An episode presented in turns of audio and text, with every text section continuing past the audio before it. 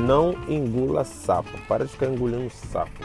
Quem disse que sapo é bom? Se sapo fosse bom, ele ia fazer parte da sua refeição diária.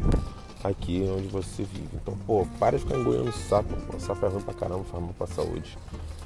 Tá? Você tá com alguma coisa e precisa resolver para que você possa ter o seu dia tranquilo, leve e saudável de rendimento estudo, vai lá e faz, fala.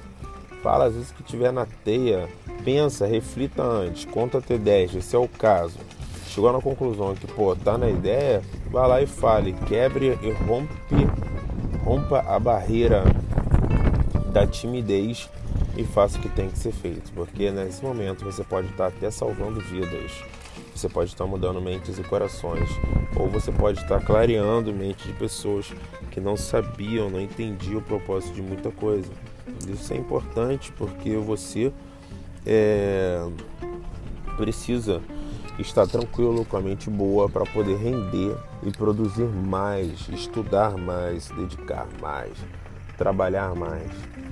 O corpo que está todo momento desmotivado, baqueado, desanimado, não adianta ele viver trabalhando, que é complicado. Pode ser que isso não aconteça.